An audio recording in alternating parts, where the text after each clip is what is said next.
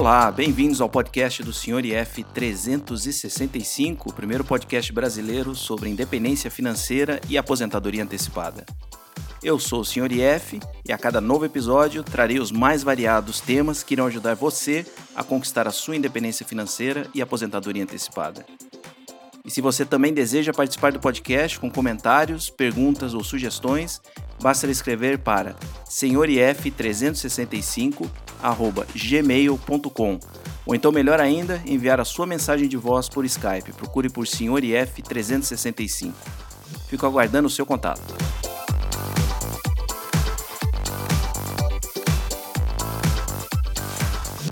começando então mais um episódio do podcast do Senhor IF 365 e o assunto de hoje é Descomplica. Ele foi baseado num post do blog Viagem Lenta do André, que já participou aqui do podcast, já contou recentemente a trajetória dele, como ele estava completando aí 10 anos de independência financeira. E se você ainda não ouviu esse episódio, sugiro que ouça, é muito bom. Uh, tranquilidade que ele passa durante, durante todo o episódio. É, como foi esses últimos 10 anos de, de, independência financeira, é bastante inspiradora, principalmente nesse momento que nós estamos vivendo hoje, onde a gente começa a questionar se realmente esses planos são, são viáveis ou não. O André já provou para a gente aí que em mais de uma década já passou por outras crises e está aí firme e forte na independência financeira e continua escrevendo no, no blog dele lá, no Viagem Lenta, e que me chamou a atenção foi um dos últimos posts dele, em que ele usa como título Uma vida financeira simples, mas eficaz e eficiente. E eu traduzi isso aí para uma única palavra que é descomplica. É, ele traz lá, e como todo mundo sabe, o mundo dos investimentos é, é praticamente infinito, né? A gente tem aí a nosso alcance hoje em dia. Se antigamente era, era difícil descobrir o que está disponível para a gente, basicamente o que a gente tinha era ir no banco e o gerente de banco abria aquela, aquela carteira de investimentos, o que tinha disponível, você tinha que escolher um, um deles. Hoje em dia a coisa mudou completamente. Basicamente, você entra hoje na, na internet e tem opções de investimento não só aqui no Brasil como lá fora praticamente infinitas. E entre essas opções a gente destaca aí os, os ETFs ou então direto em ações, ainda fundos de gestão ativa e eu gostei muito do jeito que o André trouxe é, de uma maneira simples e direta o que, que deveria influenciar a nossa decisão quando vai montar uma carteira, ou seja, quão complicada essa carteira deve ser. É, basicamente, a gente leva, levar em consideração o tempo livre que a gente tem para lidar com essa carteira. Então, dependendo da situação, vale muito mais a pena você investir no seu trabalho, no seu aprimoramento, na sua formação, do que ficar ali complicando demais os seus investimentos, tentando ganhar mais dinheiro em função disso, quando na verdade você está perdendo por não estar tá se aprimorando, não estar tá progredindo no, na sua carreira, não estar, tá, enfim, ganhando mais dinheiro e se dedicando muito tempo à, à administração dos seus investimentos. E aí ele traz uma segunda uma segunda palavra aquilo que eu achei bastante interessante. Então você define quão complicado tem que ser a sua carteira em função do tempo livre que você tem para administrar e o seu interesse. E é justamente aí que pega para mim é, hoje, em função da, da independência financeira e aposentadoria antecipada, teoricamente eu teria todo o tempo livre do mundo. Só que eu não quero ficar gastando todo esse tempo livre do mundo em alguma coisa que eu não tenho interesse. Aí nessa hora vai ter gente já dando salto, pulando da cadeira. Mas como assim, senhor IF? Como é que você não tem interesse em investimentos? É, você praticamente vive disso, é, a sua vida depende disso. E eu vou começar, confessar para vocês, obviamente, eu gosto de ver ali todo mês o, o dinheiro pingando na conta. Isso é óbvio, mas eu não gosto de ficar gastando o meu tempo livre com, com analisando investimentos, analisando é, balanço de empresas, balanço de fundos imobiliários. Então, apesar de eu ter bastante tempo livre para poder poder lidar com, com, com, essa parte da minha vida, que é a parte dos investimentos, eu vou confessar para vocês que esse não é o meu maior interesse, muito pelo contrário. Eu não gosto de ter que ficar definindo no que, que eu vou investir, tomando decisões do que, que eu devo investir nesse momento, olhando o mercado, tentando imaginar o que, vai, ali na, vai acontecer lá na frente e, em função disso, é, montar minha carteira. Meu sonho era montar uma carteira definitiva e nunca mais ter que olhar para ela. O dinheiro está pingando ali e, e eu faço as minhas coisas, eu vivo a minha vida em função dos meus interesses e eu nunca mais, por mim, eu nunca mais teria que olhar para ela. Mas infelizmente a vida não é exatamente assim. A gente não pode colocar no, no, no piloto automático. Tem que estar tá, tá fazendo um certo acompanhamento, tem que fazer um ajuste aqui, outro ajuste ali. Mas basicamente eu tenho, tento descomplicar ao máximo minha vida financeira para que isso não tome meu tempo e também que eu não, não tenha, não seja obrigado a ter que desenvolver um interesse numa coisa que eu não que eu realmente não gosto de fazer. Foi, foi justamente isso que me chamou tanto a atenção nesse, nesse post do, do André do Viagem Lenta. Eu sempre sempre foi difícil explicar para as pessoas como apesar de eu ter acumulado esse patrimônio todo, eu nunca fui um guru dos investimentos e na verdade nem gosto muito de, de mexer com isso. Então, ao ler o, o post dele, eu me identifiquei bastante como às vezes é difícil a gente é, não complicar as coisas, especialmente não complicar desnecessariamente. Eu lembro que na época que eu ainda tinha os posts do blog, sugestões não faltavam de, de investimento. Era muito comum é, eu receber comentários ou mesmo o pessoal entrar direto em contato comigo via, via e-mail e perguntarem, ah, mas por que você não investe nisso? Vai dar mais, vai dar mais resultado? Ou por que você não investe assado? Então tinha desde sugestão de abrir uma offshore lá fora, alguns fundos de gestão ativa, até alguns aí investimentos meio duvidosos do estilo pirâmide. Então, não que a pessoa estava me oferecendo diretamente um investimento, mas estava sugerindo, falar, pô, você vai conseguir mais rentabilidade do que você está conseguindo hoje. Porque naquela época, obviamente, eu colocava ali qual, qual era o meu resultado do mês, quanto é que, quanto é que eu ganhei, quanto é que gerou de renda aquele patrimônio, e tinha muita gente que achava que era pouco. Eu falava, não, mas eu acho que é pouco, você estaria conseguindo um, resultado muito melhor se tivesse fazendo um investimento mais, mais elaborado. E eu sempre fiquei muito relutante em, em, colocar essas, essas ideias. Eu agradeço, obviamente, todas essas, essas sugestões, mas sempre me, eu, eu fui muito relutante porque eu queria sempre ficar ali no, no arroz feijão, ou seja, no que eu já conheço. Vocês vão me chamar de preguiçoso, mas porque eu não queria ter que, ter que estudar qual seria esse outro como funciona esse outro investimento, mas também porque eu quero descomplicar, eu, eu quero. Não é do meu interesse, entendeu? Ir muito a fundo para conseguir um resultado só um pouco maior. Tudo bem, estaria, estaria tendo uma rentabilidade um pouco maior, provavelmente, mas é, o meu tempo livre eu gostaria de, de usar para fazer outra coisa. Para vocês terem uma ideia, como eu sou avesso a essa ideia de, de complicar as coisas demais, é, logo no começo da, da minha jornada, quando eu ainda estava na fase de acumulação de patrimônio, eu tinha um ativo só. Eu comecei com um ativo só e não era pouco dinheiro. Eu cheguei a ter, acho que era um milhão e seiscentos, um milhão e meio, alguma coisa assim, em um único ativo. Então, para vocês verem como eu sou avesso essa ideia de ter, ter muita coisa para ficar ficar gerenciando. E qual ativo foi esse? Foi justamente o Tesouro IPCA 2050 com, com pagamento de cupons semestrais. Então, é, eu me inspirei muito no, no blog lá do Viver de Renda. Quem não conhece, vai lá também visitar. Ele começou da mesma maneira. Eu lembro que ele, ele investia em ações. A história dele é basicamente essa: ele investia em ações, fazia aquele, aquilo que todo mundo faz, né? Eu não sei se ele chegou a fazer day trade ou não, mas ele investia, escolhia as ações que ele queria investir, através daí ele pretendia conquistar a independência financeira.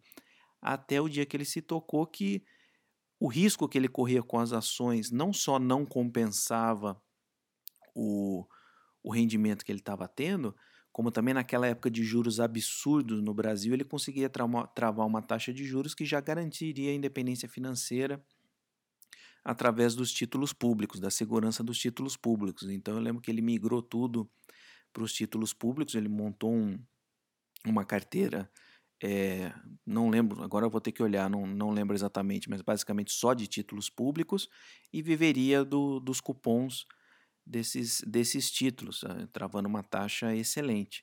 E inspirado nisso, eu falei, ah, vou fazer o mesmo. Naquela época ainda a taxa de juros estava compensadora e eu seguia a, a teoria dele. É, então, eu, todo, todos os meus aportes naquela época iam totalmente para os títulos do Tesouro Direto e dessa forma eu acabei com uma carteira 100% em um único ativo.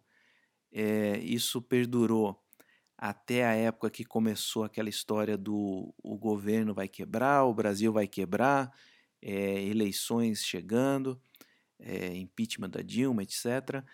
E aí eu passei a dormir mal à noite, porque obviamente eu tinha todas as cestas num, num, num ovo, no, todos os ovos né, numa cesta só, e isso começou a tirar meu sono.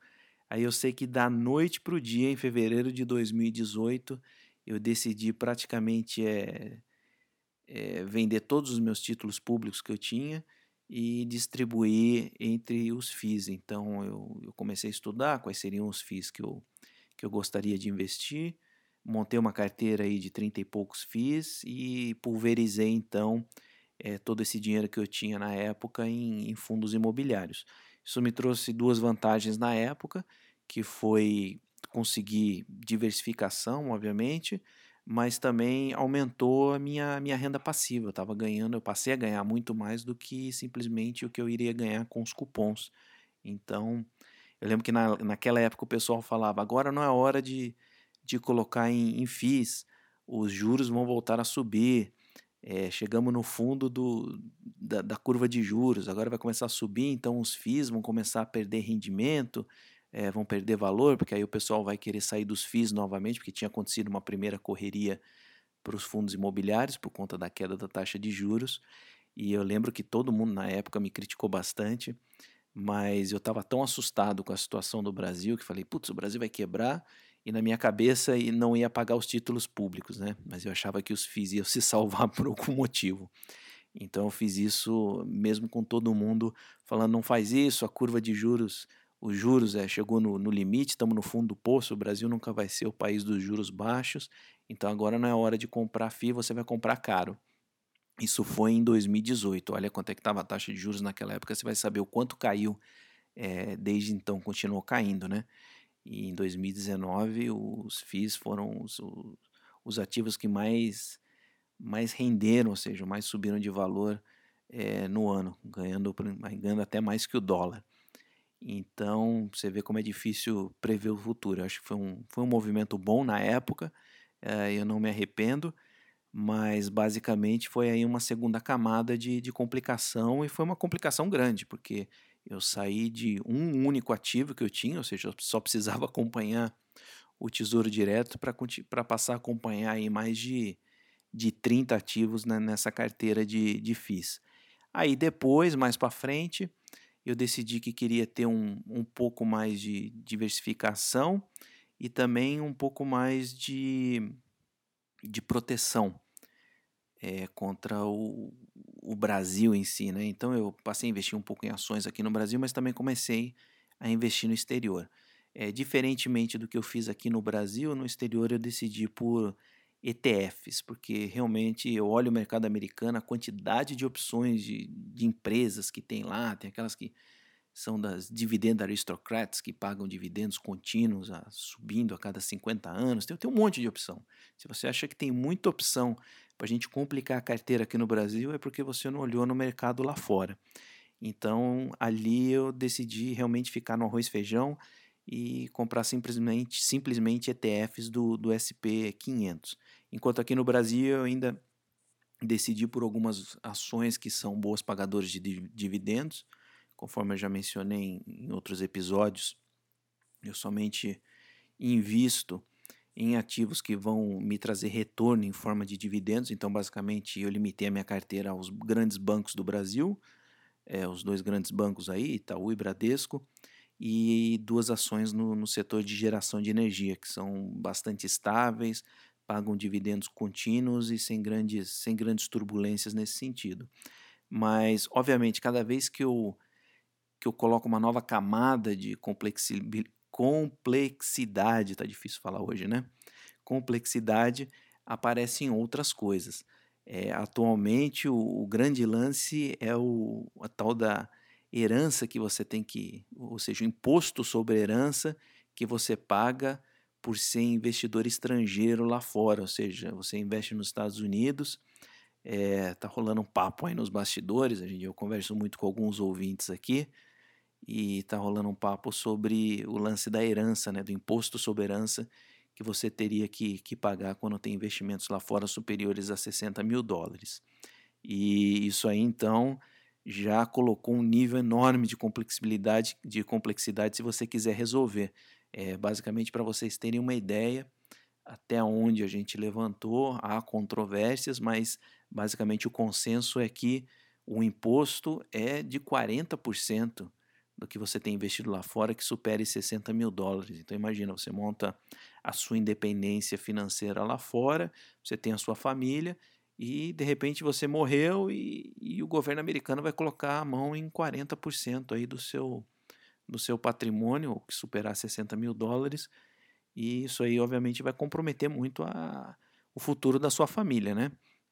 Então a gente já conversou, eu conversei com alguns ouvintes, é, existem algumas alternativas, tipo montar offshore lá fora, é, outras coisas que eu até prefiro não comentar aqui, porque não são, não são legais, mas é, é um nível mais de complexidade, entendeu? Então, o meu lema descomplica, eu fiz algumas opções aí que, que espero que descomplique essa situação. Mas imagina o rolo, né? Eu prefiro então deixar sempre no feijão com arroz, maneira mais fácil possível de, de acompanhar e dentro do meu interesse, porque mais uma vez eu digo, foi genial a frase do, do André, né? vai depender do seu tempo livre e do seu interesse. E juro que eu não tenho o menor interesse de ficar lendo a lei americana, descobrindo como é que abre uma offshore lá fora, como é que faz para transferir tudo para essa offshore, colocar no nome da esposa, tá, tá, tá. não, não quero, que eu, quero fazer outra coisa. Tudo bem que eu não estou podendo fazer nada, né? Tá todo mundo de quarentena em casa, tempo livre não falta, mas eu eu prefiro muito mais estar assistindo Netflix do que correndo correndo atrás dessas coisas. Eu simplesmente não gosto. E tem gente que gosta, não tem nada de errado nisso, muito pelo contrário. Eu acho que está o certo. Se você tem um, tem um patrimônio, tem um planejamento de independência financeira, não, não tem nada melhor do que você gostar de dinheiro, gostar de, de estudar investimento, é, gostar de ver balanço de empresa, gostar de de acompanhar o mercado. Não, eu acho que isso é, é o melhor dos dois mundos. Então, no meu caso, como eu não gosto desse tipo de coisa, eu uso alguns artifícios. O principal é, é puxar o conhecimento de quem gosta. Então, tem muita gente boa, tanto na blogosfera, como principalmente em, em fóruns especializados, que estão dispostas a compartilhar o que eles, o que eles acham, o que eles estudaram, apontar algum problema de algum fundo. Então, eu lembro que quando eu montei o meu, o meu portfólio de fundos imobiliários, eu obviamente estudei um pouco para entender o que são os FIIs, quais eram os setores tal, mas eu nunca abri um relatório de um fundo imobiliário, acredite se quiser. Todos os meus FIIs, basicamente, eu montei com base no que eu lia num fórum especializado do site Clube FII. Eu não sou assinante do, do, do serviço deles, mas eles têm lá o, o fórum em aberto, pessoal muito legal do Clube FII, que, que participa lá, estão sempre dispostos a tirar dúvidas tal. E basicamente eu comecei, eu, eu fiz um, um levantamento dos FIIs que eu tinha interesse e em vez de ficar perguntando aquela pergunta chata, gente, o que, vocês acham? Eu devo investir nesse aqui? Ninguém nunca responde essa, essa pergunta, né? Sim, investe. Não, não investe. O pessoal fica, ah, esse aqui é assim, assado, talvez, tem perspectiva, ou seja, ninguém ninguém vai chegar para você e dizer sim, invista nesse, ou não, não invista nesse. Às vezes a gente vê o não, não invista nesse, mas o sim, invista nesse, eu duvido que alguns, alguns de vocês um dia vai conseguir tirar da, da boca de algum investidor. Ninguém quer que é bater o martelo em cima de nada, né, com, ter, com, com previsões. Mas basicamente, como é que eu fiz com essa carteira? Eu juntei os FIIs que eu queria e fui nesse fórum, um por um eu inseria lá na pesquisa e li o que, que o pessoal estava comentando. se não tinha ninguém falando mal, eu estava interessado em saber o que estavam falando mal desse, desse ativo, né, desse papel. Se não tinha ninguém falando mal desse, desse ativo em particular, ele ficava na minha listinha. Se tinha alguém falando mal desse ativo, eu já colocava uma estrelinha ali. Alguma outra pessoa falando mal, também colocava outra estrelinha. Chegava em três estrelinhas, eu pum, riscava ele da minha lista. Falei, ah, não, quero mexer com esse aqui. Tem tantos papéis disponíveis na bolsa que eu acho que a gente não precisa nem que não seja certeza do que a pessoa está falando, eu vou evitar o que o pessoal fala mal. E fazendo isso, um por um, eu cheguei nessa lista aí de 30 e poucos FIIs que as pessoas basicamente não falavam mal. Não, desculpa, não falavam mal. E não é que deu certo, porque fazendo isso eu me livrei. Putz, agora não vou lembrar do, do papel. É um papel que o pessoal acusava de, de pirâmide. Era um fundo, né? Um fundo imobiliário que o pessoal acusava de pirâmide. Agora eu não vou eu não vou lembrar qual era. Eu sei que ele estava na minha lista e estava uma discussão, um batendo boca com o outro, dizendo que era pirâmide, que só ia sustentar se conseguisse entrar mais dinheiro nesse fundo em forma de subscrição, e outros dizendo que não, o fundo é bom. Mas como tinha gente falando mal, eu fui lá e acabei riscando, né? Independente de, de algum achar que é bom, achar que é ruim, se tinha gente falando mal, eu falei, ah, tem outras opções, e não deu outra, né? Alguns meses depois foi lá a BMF suspendeu a negociação desse papel, não sei se ele voltou a ser negociado ou não, mas deu um baita bafafá aí de gente com dinheiro preso, ou seja, a cota despencou e tal, e eu acabei me livrando dessa furada, e justamente porque eu usei essa técnica do descomplica, ou seja, vou descomplica, tem, faz a sua lista, vou lá no fórum, vejo o que o pessoal está falando, se não tem ninguém falando muito mal do, do, do, papel, então ele deve ser um bom papel.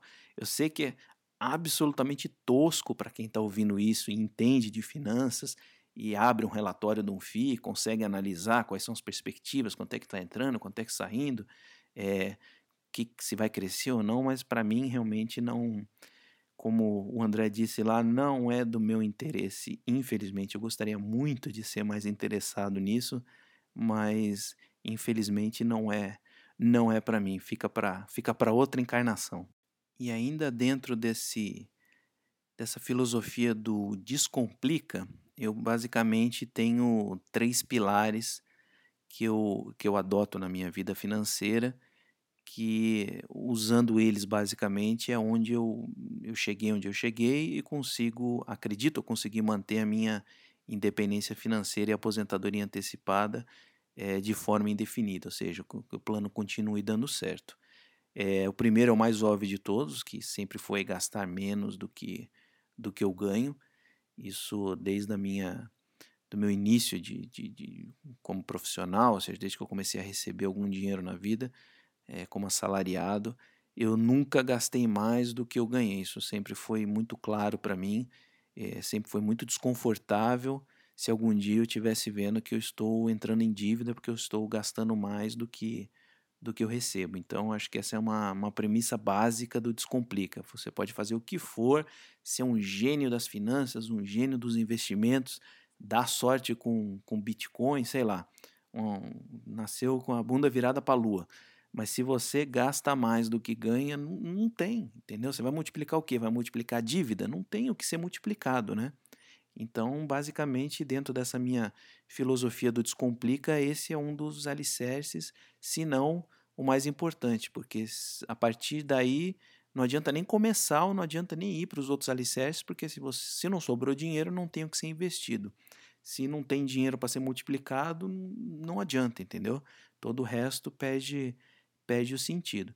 Então, uma vez que, que eu consegui fazer sobrar dinheiro é, na minha vida, eu sempre me preocupei em investir em ativos confiáveis. É lógico que eu sempre fui tentado em investir em coisas mais arriscadas, mais mirabolantes.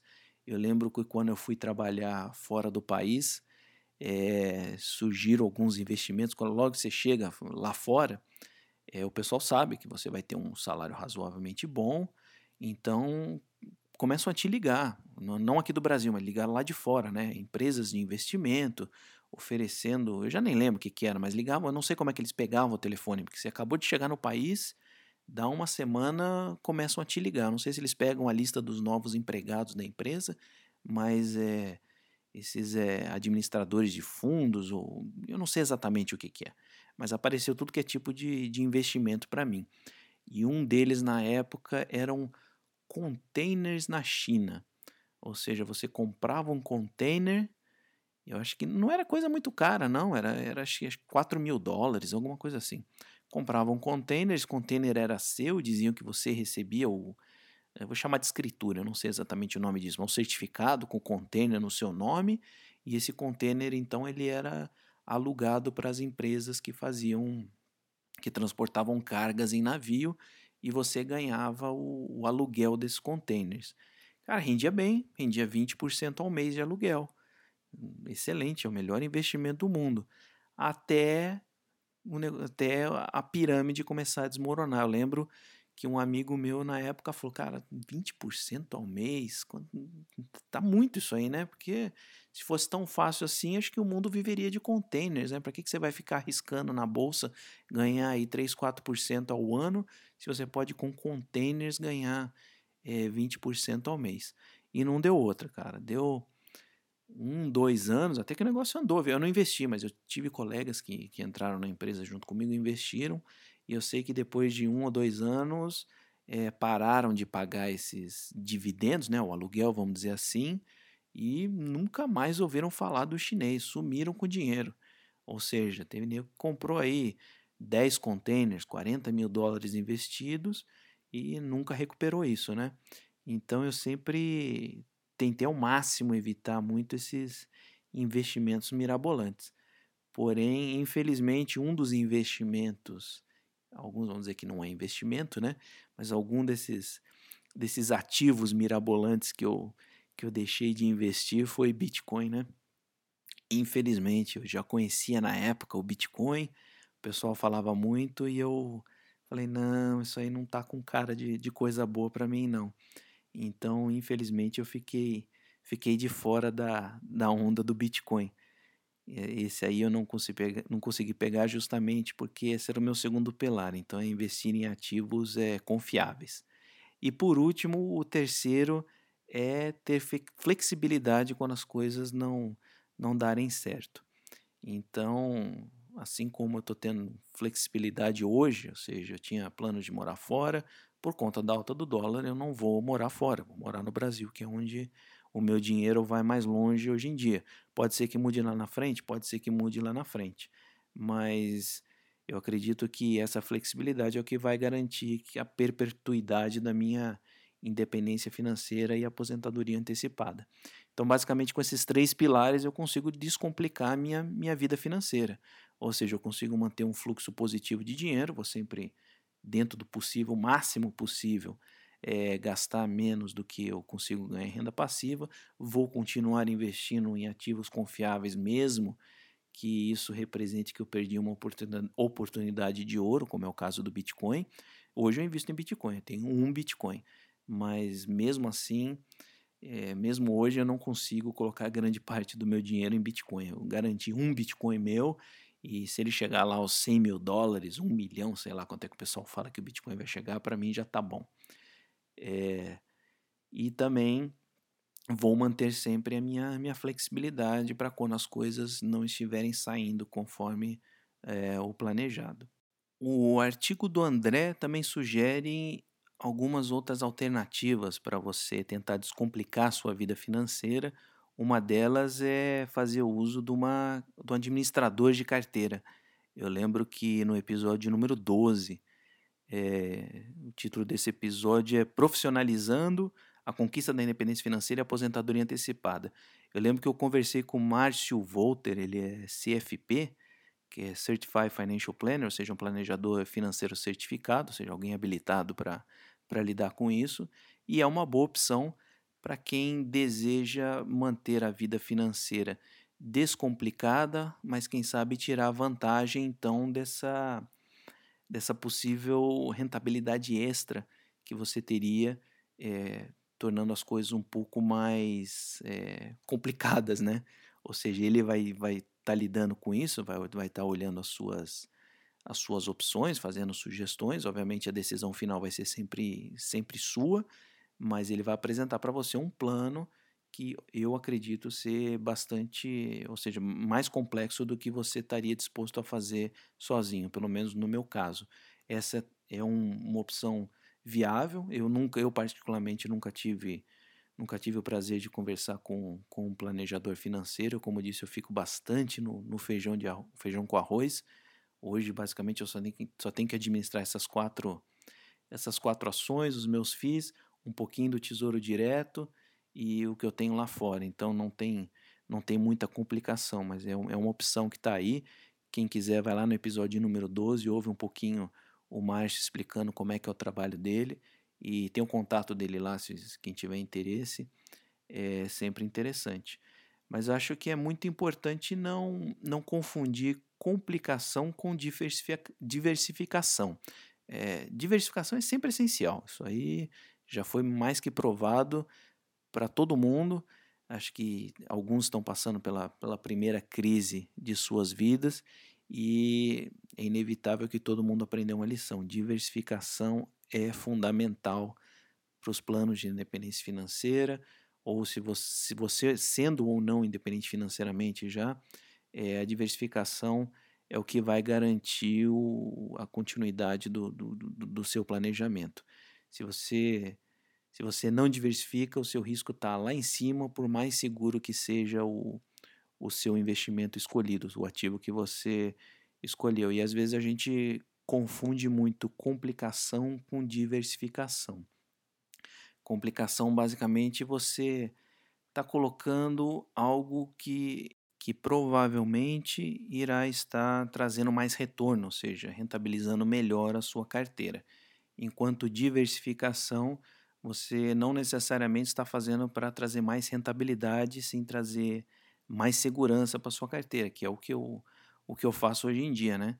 É, eu tenho alguns, alguns ativos que eu poderia tá, ter rendimentos muito melhor em outras classes, mas eu mantenho ali, eu não quero, não quero me desfazer deles, é, justamente porque eles são o alicerce da minha independência financeira. Alguns já falaram aí, vende os títulos do tesouro, os juros já estão lá embaixo, é, daqui para frente é só juros subindo, a inflação vai voltar, então seria a hora de você vender e aproveitar a marcação ao mercado, mas é, eu não consigo me convencer dessa ideia porque eu teria que tirar de, um, de uma classe de ativo e colocar em outra, ou seja, eu estaria diminuindo a minha diversificação, é, tentando obter um, um maior retorno do, desnecessário, vamos dizer assim, porque no momento eu não estou satisfeito com a minha renda, então eu não precisaria estar tá gerando mais renda e estaria aumentando aí o risco e diminuindo a minha, a minha diversificação. Então, basicamente, eu vejo a diversificação como necessária e a complicação como a cereja do bolo. Ou seja, não é ela que vai, não é a, a complicação que vai fazer diferença na sua vida, mas pode ser aquela aquela cereja no bolo que vai deixar a coisa mais bonita, vai vai ficar bonito, né? Você vai vai explicar para os seus amigos que você tem um offshore lá fora, você investe em diversas classes de, de ativos tal, mas não necessariamente isso vai garantir um retorno maior. Às vezes pode ser que isso diminua o seu retorno, principalmente porque a gente fala ali no começo, o tempo que isso vai tomar para você gerenciar de forma efetiva essa, essa, esse, esse grau de complicação que foi criado na sua carteira pode não ser compensador quando você poderia estar usando esse tempo para fazer qualquer outra coisa, inclusive cuidando de você mesmo, fazendo um esporte, sei lá. Então, você vai colocar na balança o que é importante para você. E voltando ao artigo do, do André lá no Viagem Lenta, ele ainda traz uma parte ali, uma boa explicação sobre perfil de investimento e perfil de investidor. Eu não vou estragar a sua leitura, então sugiro que você vá lá conferir leia o artigo por completo. Essa segunda parte do, do artigo dele não é escopo aqui do, dessa edição do podcast, mas é extremamente interessante e vai vai te trazer bastante, vai te fazer refletir bastante sobre o seu perfil de investidor e o perfil de investimento que você escolhe e principalmente como casar esses dois perfis aí de, de forma bastante efetiva. Então, basicamente, eu vou arrematar esse podcast, finalizar aqui a nossa conversa é, deixando a seguinte reflexão. Eu acho que simplificar, você conseguir simplificar e não ligar para o que, que está acontecendo, é basicamente um superpoder. se você for capaz de não entrar nesse turbilhão de, de investimento, dessa loucura que está hoje, por exemplo, no, no, nos mercados financeiros, e manter a simplificação, ou seja, manter a sua, sua carteira simplificada e conseguir se desligar disso tudo, ou seja, porque você tem, tem outras coisas para fazer, isso aqui não é o centro do seu universo, é, isso é basicamente um, um superpoder hoje em dia, porque está todo mundo aqui, pelo menos quem ouve aqui o podcast, está todo mundo ligado várias vezes por dia, entra na internet, vê as notícias das finanças, acompanha o dólar, acompanha a bolsa, acompanha o que, que o, o mercado está fazendo, o que está subindo, o que está caindo, e às vezes isso aí começa a atrapalhar a gente e atrapalhar nossas decisões. Eu, eu mesmo me peguei um pouco antes de encerrar os, os posts lá no, no, no blog do Senhor IF, eu me peguei tentado a tomar alguma atitude em função do, do que estava acontecendo, ou seja, tentar me segurar, tentar tirar coisa do tesouro direto, mandar para dólar e comprar lá fora, ou seja, comecei a tentar complicar a minha vida financeira, é, tudo por conta de eu ter caído na, na pilha, na noia dessa loucura do, do, do, mercado, do mercado financeiro. Eu acredito que o investidor conseguir manter a sua carteira simplificada e conseguir se desligar um pouco do, do barulho, da, da, dessa, desse furacão, dessa tormenta que nós estamos vivendo hoje, o cara é dotado de, de, de superpoderes, viu? E com certeza ele vai conseguir navegar de forma mais tranquila essa, esse turbilhão, essa tempestade que nós estamos passando. É o link de tudo que eu mencionei aqui, do, do podcast do Márcio Volter e principalmente do, do Viagem Lenta do André do blog do André do Viagem Lenta, eu vou colocar na descrição desse episódio. Vai lá, confere os dois, confere a entrevista do Márcio, confere o excelente post do André e a gente conversa num próximo episódio, tá bom? Um abraço, quem quiser participar, manda e-mail, senhorif 365@gmail.com ou então deixe mensagem de voz via Skype, procure por Senhor ou então tá funcionando. Alguns me mandaram mensagem de voz se você for aí no, na descrição do, do, do, episódio, vão ver um link para deixar mensagem de voz direto no, no servidor de podcast. Funciona direitinho, eu já recebi algumas. Quando receber perguntas ou comentários, eu vou postar aqui nos próximos episódios, tá bom? Um abraço e uma ótima semana. E aqui termina mais um episódio do podcast do Sr. IF 365. Se você também deseja participar, basta escrever para senhorif 365 gmail.com ou deixar uma mensagem de voz via Skype. Procure por Sr. IF 365. Eu sou o Sr. IF e vou ficando por aqui. Até a próxima. Tchau!